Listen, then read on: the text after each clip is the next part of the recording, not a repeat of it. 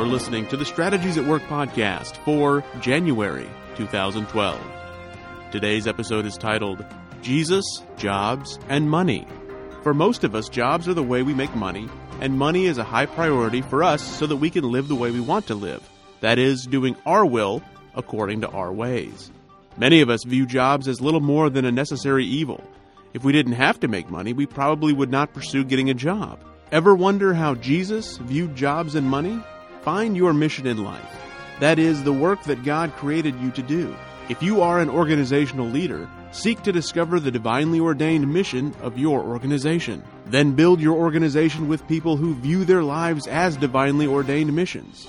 For such people, jobs and money are tools to facilitate the will and ways of God. True wealth is righteousness, and true success is obediently completing your mission in life both personally and organizationally. And now, Dr. Chester brings us the message titled Jesus, Jobs, and Money. Let's begin in prayer. Well, Father, we want to thank you tonight for the opportunity to consider Jesus Christ and what he had to say about jobs and money. And Father, we thank you that you do speak on these issues and you speak in a relevant way, in a way that's compelling in a way that should guide and direct how we live. So we want to commit this time to you in Jesus' name. Amen. Well, we're going to talk about Jesus, jobs, and money. And I want this to be interactive, i.e., I want it to be fun. So I'm going to ask you questions, and I want you to feel free to talk to me, give me your answers. And it's okay if we laugh a little bit, that's fine too. So let me start by asking you this question What is the purpose of salvation? What is the purpose of salvation?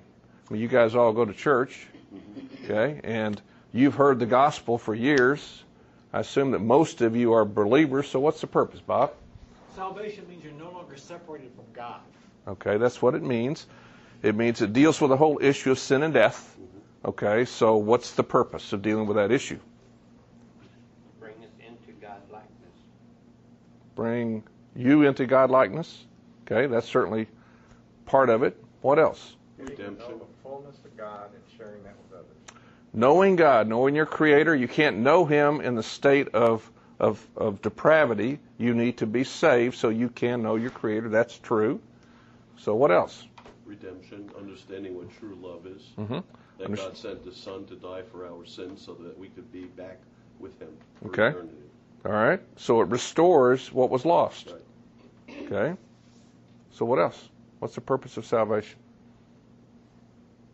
Brings in the truth and shows the the real value that God has mm-hmm. for us versus what the world has beat us down with. Connects us with truth. Mm-hmm. If we don't have Jesus Christ, we are living in a world that is only where we only see partial truth. Okay, we see a little bit of truth and we wouldn't function at all. So we see a little bit of truth enough to be able to function. That's all we do is function. We survive.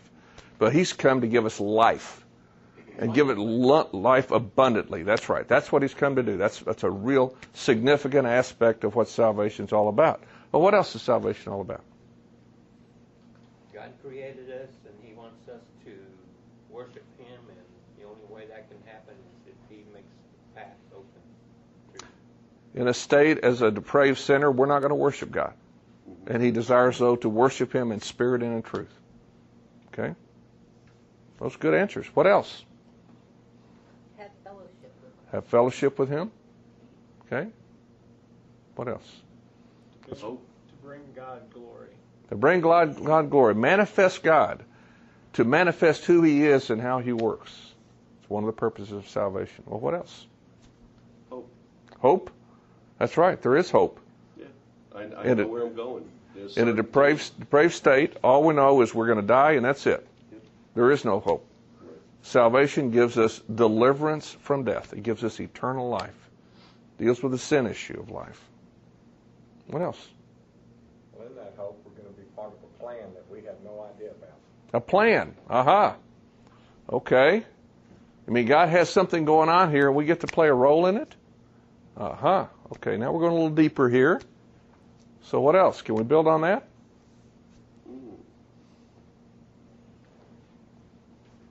By the way, theologians call that plan the meta narrative. The meta narrative. Purpose. That mean meta means uh, great narrative story. It's the great story. It's the overarching story against which everything else is a subplot.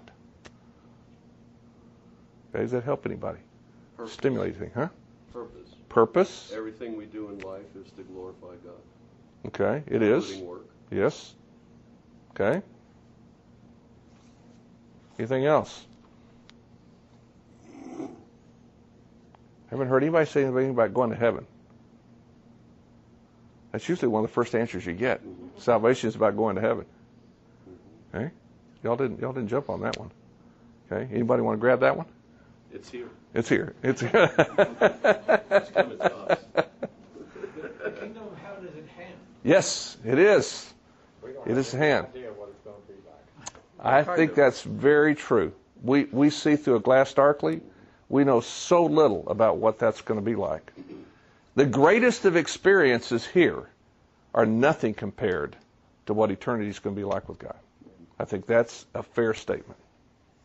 Well, one of the things of being part of His plan is, is you're paying attention today, right now. Mm-hmm. You're not you're not overcome by what has happened or what you think is going to happen. Mhm. You're just dealing with right now. Mm-hmm. Well, if we talk about being part of his plan, Mm-hmm. then he has an idea of what he would like for each of us to be doing. Aha. And so I presume some of that would be that he's granted us different gifts and abilities, that, Mm-hmm. and he has an idea of where he would like us to use those. Now you're talking like he's very strategic, Mm-hmm. like he's intentional. Mm-hmm. That's what I'm hearing. Okay? Would you agree? Is he strategic and intentional? He does things for a reason. There's a purpose behind everything, which would suggest if he is sovereign and control of his universe, does anything happen randomly? No. There's no real random. It looks random to us. And we talk about chance and, and good luck. We talk about flipping coins and, you know, you know, rock, paper, scissor and things like that are ways that we express, you know, the, the mystery of this existence and what's going to happen. But nothing happens randomly to God. He's in control of it all. And you see that, for example, when the apostles were going to to appoint someone to take Judas's place. You remember what they did in Acts 1? They drew lots. That's right. Well, not only they drew lots, they did something else. They prayed. They said, Lord, show us your will in this seemingly random thing we're going to do. yeah. You go look at the text. That's what happened. Yeah. They asked the Lord to show us your will. See, they, they didn't view that as just, oh, well, flipping the coin, see who gets to kick off first. You know? No, this was, this was about discerning the will of God. You see, they had a profound sense of the intentionality of God that sometimes eludes us because we, we live in a world that doesn't believe any of this. We're bombarded by it all the time. The media, you know, the books, newspapers. I know newspapers are kind of dying, but the online news that you're reading on your iPad and your iPhone, it's all bombarding us with secular perspective about this universe. We don't hear a profound sense of what God is doing. In fact, we're getting to the point we can't even talk about God Right. in any context. I went to a graduation here recently. Was my niece's graduation from high school, so I was very careful to. I was watching everything, and I, in the whole whole time, it was about a two and a half hour um ceremony. Um, there was only one mention of God, and that was in the pledge. And I was curious whether or not they were going to do that, but they did. And, and interesting, it was not led the pledge, uh, there was no one leading the pledge. Okay, the, the, the, they had the color bearers up there, and we were all saying the pledge on our own. And the whole audience said, under God. Only time, the whole time, that it, God was mentioned, and we had speeches from the valedictorian, the salutatorian, from the president of the class, from the principal of the school, and the. I'm going to read um, the first few verses, and then I'm going to focus on the last few. We're going to read the first uh, 10 verses of the chapter. This is Paul writing to professing Christians in, this, in the city of Ephesus. And you may recall from the book of Acts that Ephesus was a city where Paul had a two year discipleship program. You remember that one?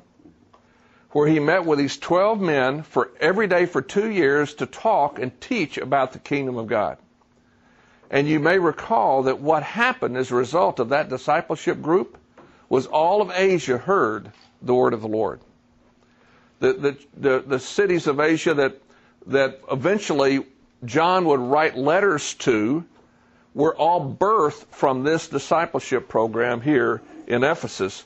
So some years later, Paul is writing to these, these Christians in Ephesus. And by the way, Paul was granted permission by, the God, by God to go in, to Ephesus only in Asia. That is in the province of Asia. He went no other city except Ephesus. And so this was his place, his assignment. So I want you to hear the intentionality here of God. So as you um, as you consider this text, remember Paul is writing to people he's intimately connected with, he knows well, he spent a lot of time with. As for you, verse 1, you were dead in your transgressions and sins, in which you used to live when you followed the ways of the world and of the rulers of the kingdom of the air, the Spirit who is now at work in those who were disobedient. He's writing to people who've come to Christ. He's saying, You used to live like the world, but now you don't live like the world. Verse 3 All of us also lived among them at one time. All of us start out there gratifying the cravings of our flesh and following its desires and thoughts. Like the rest, we were by nature deserving of wrath. Other translations say objects of wrath. So inherently, we are born in a state called depravity. That's what the theologians call it. And we are by nature then under judgment. We are spiritually dead and we're going to die physically and then there's going to be judgment because of our sin. But because of his great love, this is the good news here, God, who is rich in mercy, made us alive with Christ even when we were dead in transgressions. It is by grace you have been saved. And God raised us up with Christ and seated us with him in the heavenly realms in Christ Jesus, in order that in the coming ages, that is, in the ages after this existence, we, he might show incomparable riches of his grace expressed in his kindness to us in Christ Jesus. For it is by grace you have been saved through faith, and this is not from yourself, it is a gift of God, not by works, so that no one can boast. Now, all of us, if you've been around Christianity a length of time, you've heard this text expanded on, expounded on, preached on, it is a seminal text for what salvation is all about. Salvation is by grace, that is the empowering presence of Christ in us. That's a definition that James Ryle gives of grace. I think that's a good definition. Okay? And through the agency of faith. And that faith that you express and I express didn't come from us. It is a gift from God. Faith manifests that we have been born again, that God has touched us, that we now belong to Him. So it's a free gift. There's nothing we can do to save ourselves. When we're genuinely saved, we manifest it by how we live. So it's very important to get it. If you really know Jesus, then you will look different from the world. Your life will be different. Now the question is, why why did he do this? Why did he choose to save us this way? What is God's purpose? Well, I think verse 10 gives us that purpose. For, in other words, this is the, the, the Greek word is gar. That's the word that's used there. It's, it's saying, let me explain to you why God has just done this thing of salvation that he's given to you and done it the way he's done. There's a reason here. For we are God's handiwork. That is, God has specifically created us intentionally and strategically in Christ Jesus to do good works which God prepared in advance for us to do. Now that's a text that we've read probably many, many times and really maybe haven't pondered it. And so we want to just take a moment and ponder this. So what is, what is this good works that we've been created to do. We've been created to do good works. Now let's get real clear. We're saved by grace through faith. Not, that's not of ourselves, it's a gift of God. So we're not talking about what saves you. We're talking about the evidence that you are saved. See, the way that you know a baby is alive when it comes out of the womb is it moves, it breathes, it makes noise. Likewise, how do you know someone really knows Christ? Well, they begin to do things that reflect Christ. They reveal that they're alive in Christ. And so what he's saying here is we are created in Christ Jesus to manifest life. And not just life, but specific life. He uses the word good works. Now, this word good, there are two words in the Greek language that are translated good. The first one is called agathos, and the second one is called kalos. Okay, agathos and kalos. Now, these words are used in the same verse in the Sermon on the Mount. And that verse gives us a clue as to what these words really mean or meant to the people that spoke the Greek language. Remember when Jesus said, a good tree bears good fruit? Y'all remember that? Okay. The first good there is agathos.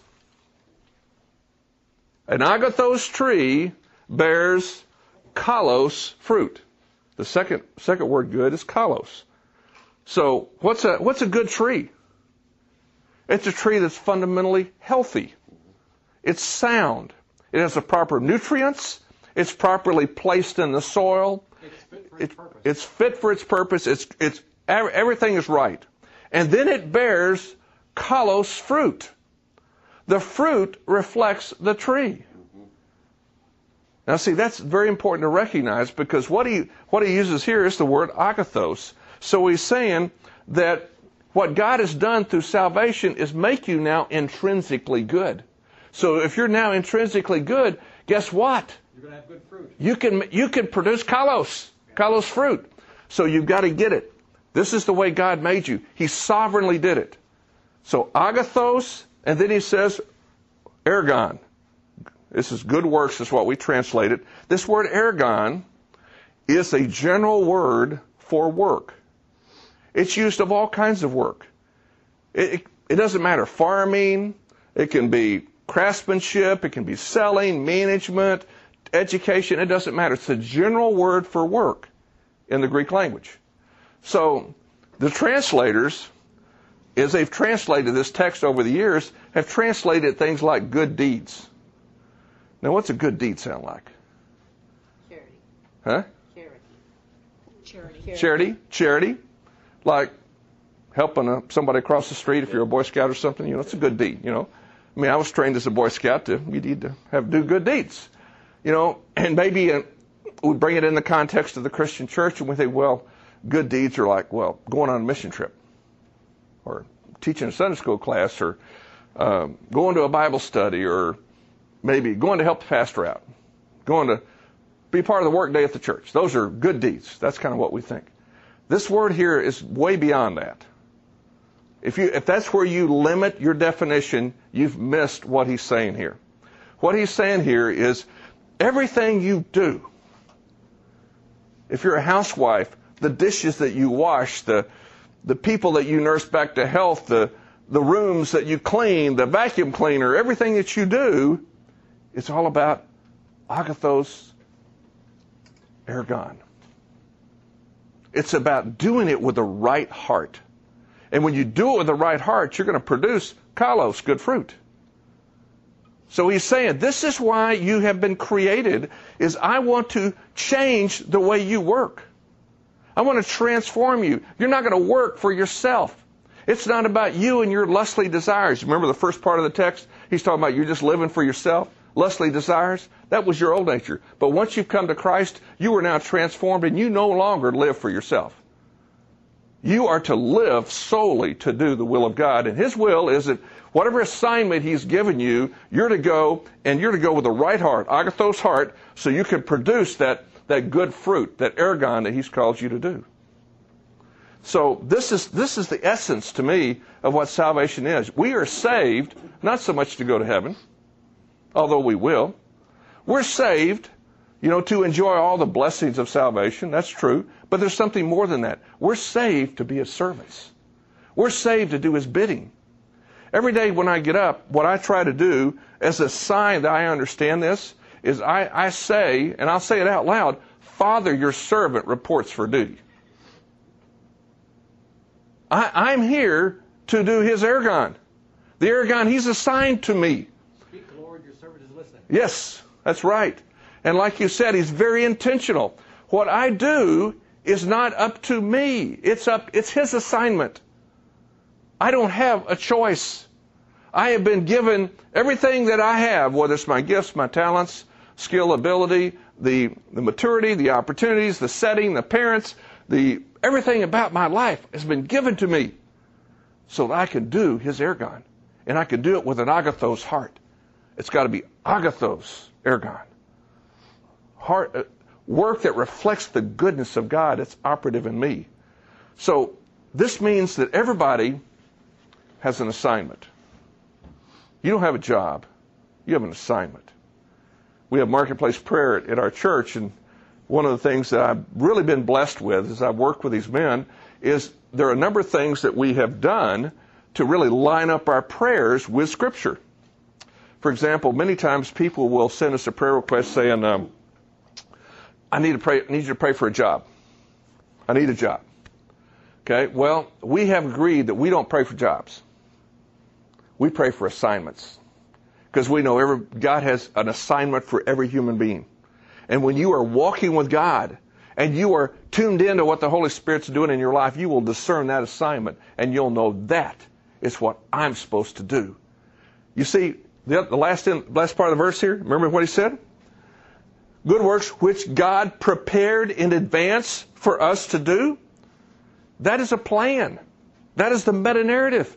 God has this plan going on, and each one of us has a part. We're all kind of like a bit parts in a ma- massive play. And so he says to Charlie, Charlie, you're on. So Charlie, you go out there and you do what God created you to do, and then when you're through, then you exit and the next person comes on. And that's the way it works. And when you see that it doesn't matter what it is that you're called to do, it is valuable to God because God has made this world that He calls very good. Very agathos.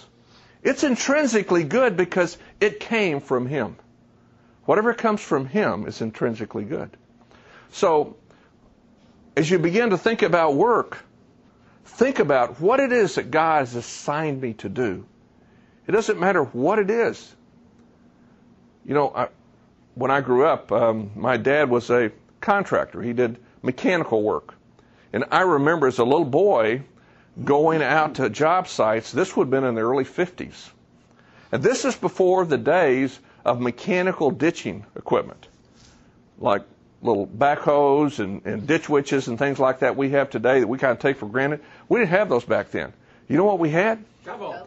We had what we call the bill duke. You know what a bill duke is? Or a sharpshooter? Yeah. And that's how you would dig ditches. You know, you pound that thing in the ground, and the ground was usually pretty hard. Sometimes you have to take a pick and loosen the ground. But you would dig these ditches with this, this, this sharpshooter. And I remember going out to job sites, and here I am, four or five years old, looking at these ditches, and the walls are perfectly straight. The bottom of the ditch is absolutely smooth, and it's, it's sloped because it was a sewer ditch. It had to be sloped. It's sloped perfectly from the building out to where it's connect, you're going to connect the sewer onto the sewer main. I just looked at that, and even as a kid, I said, that, "That's incredible. That's That- a good ditch. that is an unbelievable ditch. That was a ditch that honored God. Those guys had a sense of what it was to really worship God as they worked. By the way, you know the first word for work in Scripture? It's found in Genesis chapter 2. It's the Greek, Hebrew word abad. Now, in Genesis, it's translated to till the ground. Now, in Psalms, that same word is translated two different ways. It's translated to serve and to worship. Inherently, in the word, the very first word for work is a sense of worship. Now, if you don't have that sense of worship in what you're doing, then may I suggest you're not wor- you're not working at the level that God has called you to? And it may be because you're not doing what you're supposed to be doing. Maybe you're out of place. Or maybe you don't have the right attitude toward work. Whatever it is, we need to recover the biblical view of work if we're ever going to do it well. Why did those ditch diggers dig those ditches that well? Because there was something in them that drove them to do it. And we need to be living that way. Now you say, well, gee, that is, digging a ditch, what's that? No, digging a ditch counts in the meta narrative. It counts. The most lowliest thing you could think of counts in the meta narrative because you see, God has designed everything according to His will. For we are God's handiwork, created in Christ Jesus to do agathos ergon, which God prepared in advance for us to do.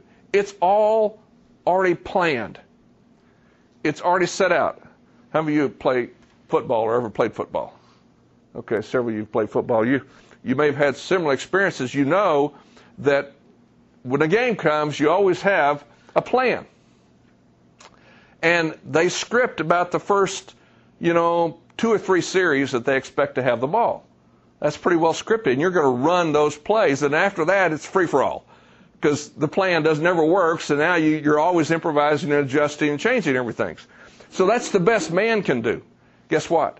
God never has to improvise. He, he's got it absolutely orchestrated. Our only responsibility is when we come to Christ, is now to live as if we're alive. You hear that? And you live as if you're alive when you discover what God created you to do and you do the thing that He put you here on earth to do.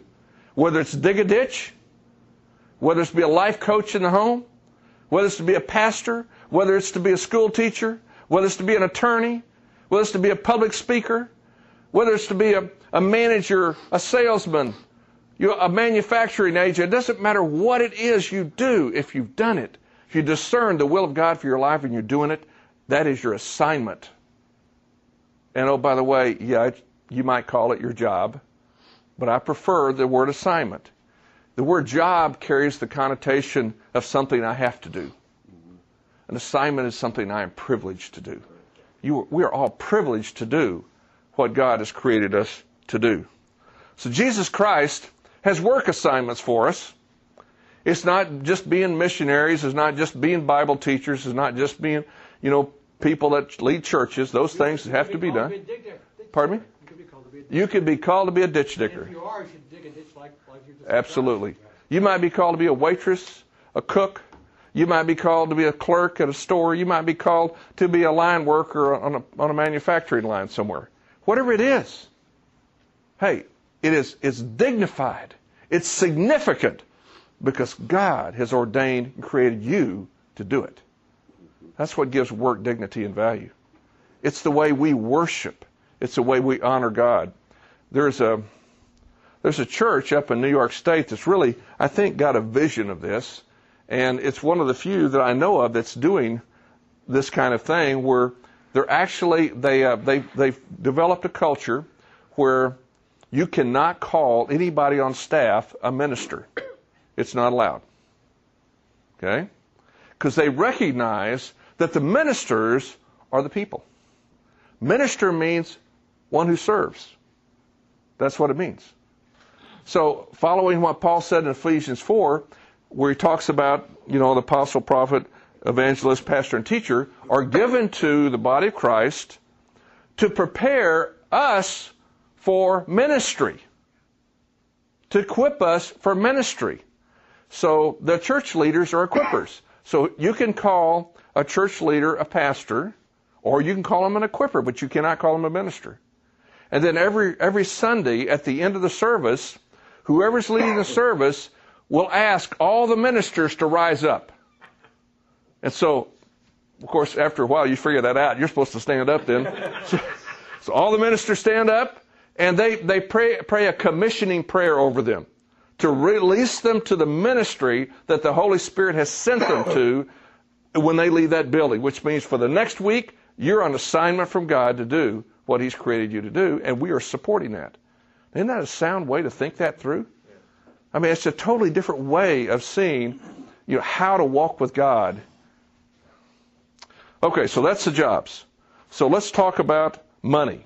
You want to talk about money? money, money, money. Everybody wants to talk about money.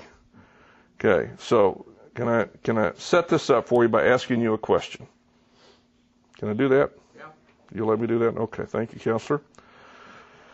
Okay. If if you have money and plenty of it, are all your needs met? Is there anything you need? Now be honest here. Most of us think if we have money, everything's cool. Everything's cool. I, I could, if I got a problem, I can I could buy whatever I need to solve the problem. Okay. If I got money, I got what I need. Somebody told me uh, that Johnny Carson made the statement one time that the only only only problem that money solves is not having money. Thought that's a pretty clever way to put it. That's the only thing it solves. It didn't solve anything else. Well, I think it's fairly common. I, just a quick little anecdotal story. I was invited to speak to a financial services company um, here in Dallas that prides themselves on being um, uh, practicing a biblical worldview in what they do. And so I, I, I'm happy to go down there and visit with them. Uh, I said, "What do you want me to talk about? You want to talk about retirement? You want to talk about money? You want to talk about investing? Well, talk about anything you want to talk about from a biblical worldview." Okay. Are, so they picked money. I said, "Great." So I said, "Okay, how many of you believe that if you have money, then all your problems are pretty well solved?" Ding ding. Around the table, everybody's raising their hand. Yeah. I said, "Okay, that's what you project to your clients."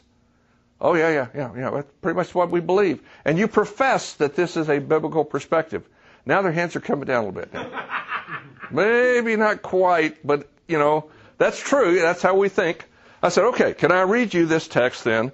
This is, uh, this is what Jesus said to the church at Laodicea, which was a church in Asia. It was one of the churches that was founded, I believe, by one of Paul's disciples in his discipleship group in Ephesus. So um, this is probably some you know, 20 or 30 years after the church is founded. So, you know what, you know what happens when you start something, there's a lot of zeal and a lot of focus on the purity of the, of the movement and the vision and all that. But then over time, what happens? Things kind of go astray. You know, we kind of lose our focus and our direction. Well, things were, things were going astray here in this church. So, um, Jesus writes to this church, and this, this, uh, this is the last letter of his seven letters. To the angel of the church in Laodicea write, These are the words of the Amen, the faithful and the true witness, the ruler of God's creation. I know your deeds. Uh, by the way, that's the word ergon. I know your ergon. I know how you work. I know what's going on every day in your homes, in your workplace, everywhere. I know it all. That you are neither cold nor hot. Now that's a real interesting metaphor because Laodicea was between Colossae and Hierapolis. And they got, they didn't, Laodicea did not have natural water, so water was literally uh, piped in from Hierapolis. And the water at Hierapolis was very cool. But it, it was about a five mile journey in this underground pipe. So by the time it got to, uh, to Laodicea, that cool water was lukewarm. So it was not it was not a desirable war, war, uh, water temperature. So immediately, I mean, he's using something these people would be very familiar with. Lukewarm water is a problem there. So because you are lukewarm, neither hot nor cold, I'm about to spit you out of my mouth. Now I don't drink coffee, but people that drink coffee tell me you either want it hot or cold, right. nothing in between. Is that right? Yeah. Those of you coffee drinkers. Well, that's kind of the picture here. This is, you know, it's a metaphor of drinking a beverage that you need one or the other, but not the middle. The middle is not good, which is a way of saying he's not happy. Is it clear he's not happy? He's not happy here. Okay. Then he's going to tell him why he's not happy. You say, you're making this claim. Here's what they claim. I'm rich. I've acquired wealth and do not need a thing. Now, most of us, if we're brutally honest, if we have money, everything's pretty cool. If we don't have money, things are not cool. We're in trouble. In fact, we're probably going to show up for Friday morning prayer because we need to pray for money. And by the way, that's another thing our prayer group has agreed to do is we don't pray for money. You know why? Because Even if somebody got money, it might not help me. Well, you know, it's difficult for the rich man to enter the kingdom. Mm-hmm. That is a reality. When you have riches in anything, you might have riches in just skill, okay? Riches financially, riches in a big family, lots of children. Whatever you have riches in, you know, you can get a lot of pride in those riches. And you know what God says about the proud? God opposes the proud. Now, how many of you here have ever been proud? Whenever I've been in pride, God has been opposing me. Now, that's a very humbling thing. When I saw that, it's kind of one of those things you drop to the floor and repent and say, Lord, I don't even know if I should get up. I've got so much repenting to do, I don't know that I can get up. But for He's gracious to us, so He, he, he forgives us. But we've got to realize that, that riches can be a very, can be a trap. They, they make us think lies and deception. We think we're hot stuff. Look what we did. We produced this money. We made this deal happen. I, you know, people think I'm so great they pay me a bunch of money. That's that's all pride. God's not into that. The, the, the right attitude is God gave me the ability to be there to do that, and so I shouldn't take credit for it. Not only did he do that, he set everything up so you could do it. Yeah. You just because you had the ability doesn't mean you could do it. He still had to give you a context and set everything up for you to do it. See, so we've got this problem. We think money is the deal. We measure everything by money. For example, is Bill Gates a success? In terms of the world, yes. Is he a success or not? Well, most everybody would say, oh, yeah, well, he's the second richest person in the world. He's not even the first richest person. There's somebody, there's a Mexican telecom guy that's richer than he is now. So he's the second richest guy in the world with something like 50 something billion dollars. So he's a great success. Okay? Well, Jesus died poor. Was he a success? Yes. Well, he didn't have any money. I was. I, As, as, a matter of, as a matter of fact, they, they took his clothes off and gave him away to the soldiers when he went. That's right. Didn't have anything, did he? No place to lay his head. You know, he had a thief that was robbing uh, his purse. You know, lost his clothes, everything. Didn't have anything. I mean, you look at Jesus. You know, at the, at the time he died, he was penniless. He was homeless. He was rejected by his family. He was rejected by his followers, rejected by the religious leaders, rejected by the political leaders, had no standing really anywhere. He did a poor job of transitioning from carpentry into preaching. You know, he didn't have the proper finances to do that. My goodness, he looked like a total failure to us. Any business consultant would look at him and say, Man, you got a real problem here. Was he a success? Yes. Now, I was sharing this one night, and everybody's, when it got to that point, they're all kind of looking at me like, you know, well, it's got to be a different definition. Well, why is it a different, different definition? You see, Bill Gates, we don't know if he's a success or not. Because the real definition of success is, did you do the will of God? Mm-hmm. John 17, 4. Jesus' high priestly prayer gives us the definition of success. He says, Father, I have brought you glory on earth by completing the ergon that you gave me to do. There's that ergon again. You see, Jesus, just like you and I, he had a work assignment. That included 18 years, apparently, of being a carpenter. You ever, uh, just a side point here, you like little side rabbit trails? Have you ever wondered why, when Jesus called his disciples, they immediately left their workplaces and their families and everything to go follow him? You ever wondered that? It probably broke. What's the deal here? I mean, he said, "Come follow me," and they just do it. You said something. There was something. There was a predicate that was laid in place here. There was preparation that went into this. Well, it's an interesting thing to note that, that many of these guys were fishermen.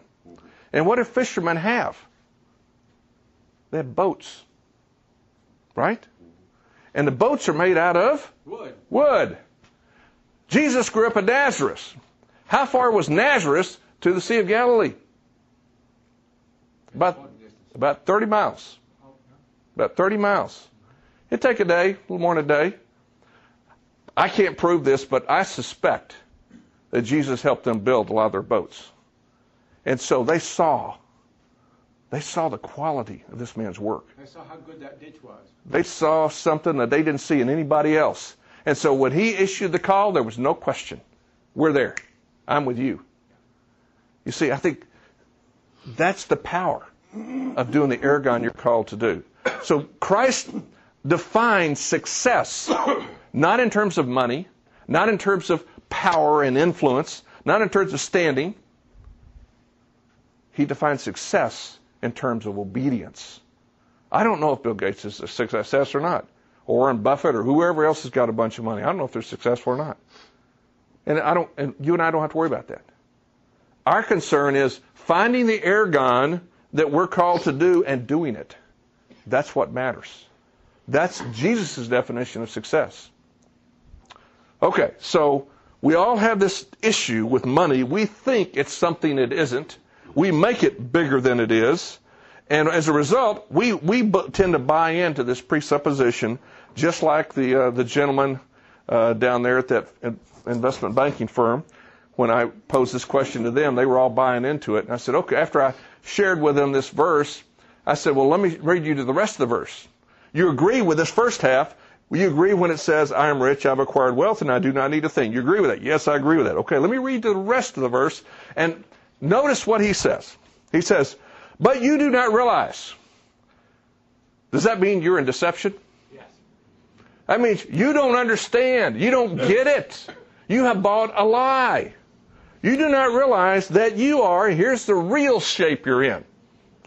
Wretched, pitiful, poor, blind, and naked. Any questions? You say, whoa, how could that be true? I got plenty of money. Can you imagine Jesus saying that to, to Bill Gates or Warren Buffett? You know, you, you think you got everything you need? Well, let me tell you what you're really like. You're wretched, pitiful, poor, blind, and naked. They're saying, what? Huh? What, what do you, how could that be? Well, because we don't understand money. What is money? What's the purpose of money? Why do we have money? Well, let me just offer you a thought. Money is very, it's very simple what money is. Money is one thing. It is a tool to do the will of God. It's a tool of success in that it's a tool to enable you to do the ergon you have been called to do. That's the reason you need money. You don't need money for any other reason.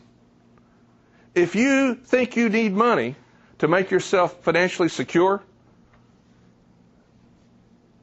money will never make you secure. The only thing that will make you secure is Christ. And so when you begin to see money as a tool to do the will of God, well, suddenly money is no, is no different from a screwdriver or a hammer. You, you pick it up when it's the right tool for the for the job. And That's you right. Don't when it's not. That's right. And I don't have a garage full of, of screwdrivers. I don't hoard screwdrivers. I mean, people hoard money, but I don't do a screw. I just use a screwdriver for its intended purpose. I use money for its intended purpose. Whatever that purpose is, I'm trying to tune in. What is the Father wanting to do? Did you know that Jesus was not an opportunist? Did you know that? How many of you consider yourself an opportunist? I know all of you know. Not going not to admit to it. but the reality is we're all opportunists. We're looking for the, the next opportunity. Well, look at Jesus. He could have taken care of all the poverty. No problem at all. I mean, my goodness, we need to pay tax. He said, go over there and get that fish, and in the mouth you'll find you know, the gold piece and pay our taxes with that. I mean, what, what kind of life is this? Where you, every day you never know where it's going to come from and how it's all going to fit together. Well, that's a life of faith. It's a life of obedience, a life of doing the will of God. Now, this is not saying that you won't have order in your life. You will. But Jesus lived so intimately with the Father, he was always simply doing what the Father directed him to do. But he could have taken care of all poverty. He could have taken care of all sickness. He could have cast out every demon. He could have gotten rid of the Roman forces that were occupying Israel. He could have done all that. He could have made everybody wealthy. He could hey, look at all the stuff he could have. He could have gone around the world and preached the gospel to everybody, but he didn't do any of that. You're saying, gosh, boy, he missed a great opportunity, didn't he? Well, to us, that looks like a missed opportunity. That's how we look at it. But you see, Jesus had one singular thing. He had his radar zoomed in. What is the Father directing me to do? The Father is very specific, intentional, and I'm only going to do what He's called me to do. I have a client that uh, is involved in a, a charity, a nonprofit, um, and, I, and I'm sharing the stories, not saying that I agree with the nonprofit world. I think on some level the nonprofit world uh, is a paradigm that maybe doesn't stand biblical test. And I'd love to talk to you about that, but that's beyond our scope tonight. But anyway, he's part of this nonprofit group, and they want to give money to charitable causes, but specifically Christian causes. And so they wrote out a mission statement. And I read it, and it was one of these very vague and general, like, you know, we just, wherever we find an opportunity, you know, we're going to sow into it. And I said, well, how are you going to uh, vet these opportunities? How do you know where the Spirit's working? You know, they had not even thought at that level. I said, you need to go ask the Lord, is, number one, is this organization supposed to exist? And number two, if it is, does exist, why did he ordain it? What is he trying to do with it? You see, God is very specific. He is intentional. If you can't specifically articulate what he has created you to do, you haven't discerned it yet. Mm-hmm. And so your job is to discern the agathos ergon that God created you to do. That is your responsibility. It's my responsibility. I don't have the freedom and the right to ignore that. If you do, that is, that is not an evidence of a true Christian. A true Christian is a servant of the Master. And the Master has a purpose. And the Master has directed. And I must get under the Master and do what the Master's directed me to do. So every day I got to report to the Master. Now, granted, you may get today a 10 year plan for the Master. He's going to lay out what He wants you to do over the next 10 years. But every day you still got to depend on Him to walk that plan out. You see, this is an intentional, purposeful God. Money is a tool. Time is a tool.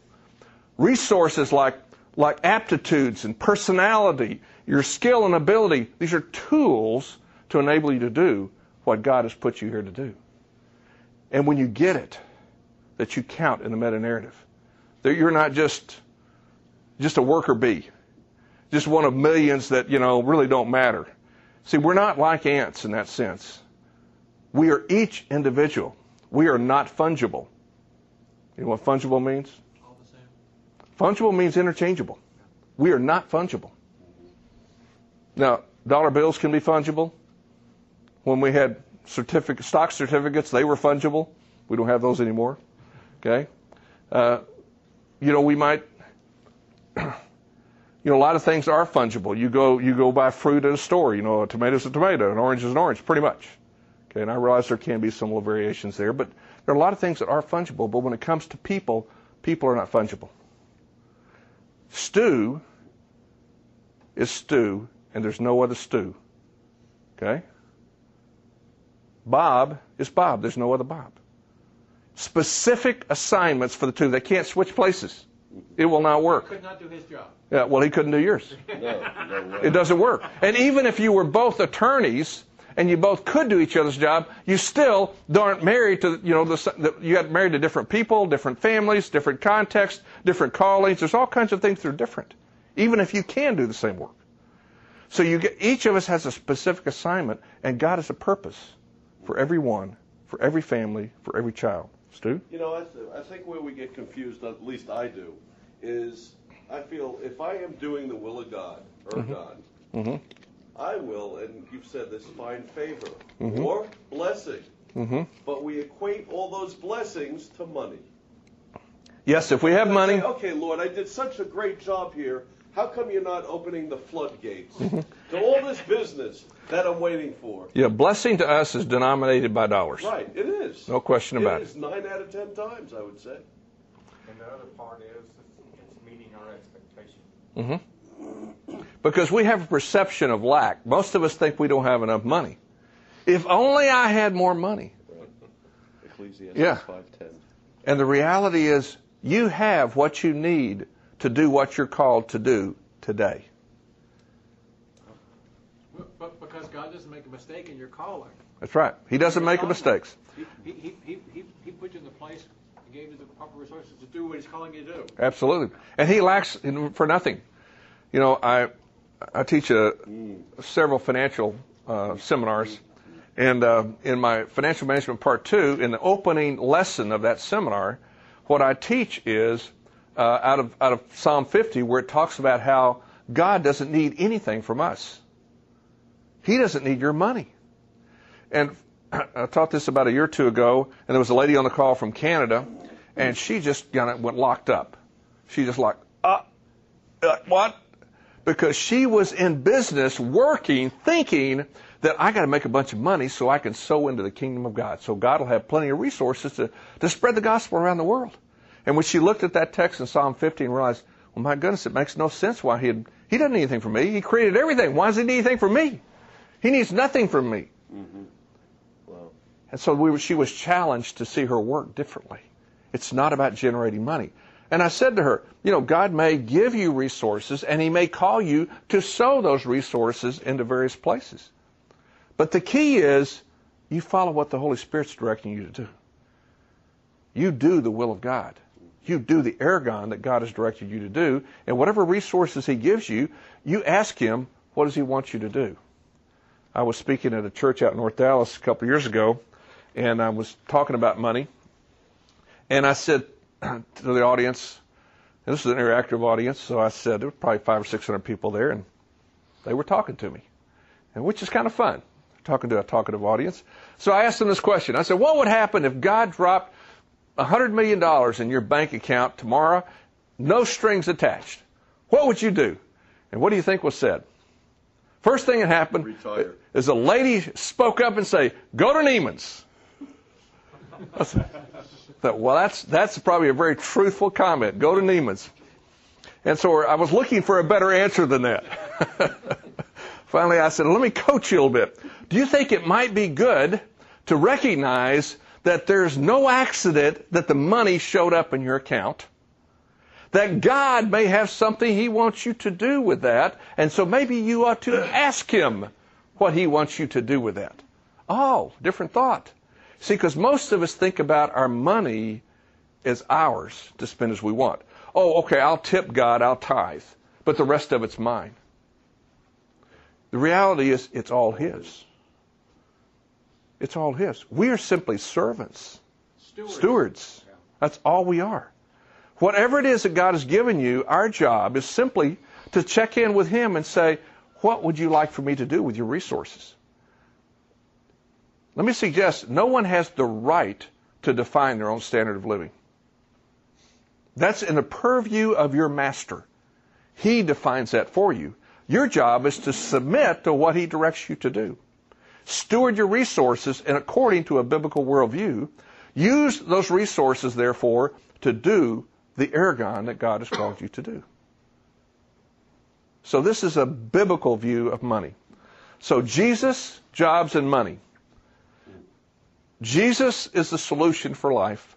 Jobs are tools of obedience to God, ways that we worship Him by doing what we we're put here to do. Money is a tool to facilitate our obedience and alignment with the will of God. Now, the Strategic Life Alignment Seminar, which is coming up in two weeks, is all about helping you get lined up with God, helping you discover that ergon that you've been made to do. Every one of you's got an ergon assignment. And it may be multiple things throughout your life. Most people don't just do one thing all their life. They do multiple things. And you've got to be able to discern what those things are and when they're showing up. My wife is a, uh, runs a Christian private school. She started out being a homeschool mom. And then she went into, when our kids were grown, she went into being a, a Christian, private Christian school teacher and eventually she became the head of the lower school. And what I see God doing in her is putting a deposit of wisdom about education in her. And so what I see for her is moving into a consultant role, where she now is touching people uh, in other places, not just one school and one set of parents, but actually touching people in many places. Well, she doesn't see that yet, but to me it's clear. Well, I think her ergon is going to include that. And so we're praying and seeking the Lord and talking about that, getting clarity about what He wants to do. Well, this is how we have to live seeking the Lord, discerning His ergon for us. Strategic life alignment will give you some tools to help you do that. It'll give you a methodology. There are exercises in there that will challenge you to look deep inside of you at the things that are standing in the way of you doing the ergon that He put you here to do. There's, you'll look at money differently. You'll look at work differently. You'll look at family differently. You'll look at authority differently. All these things will change as you get a biblical view of these, these issues.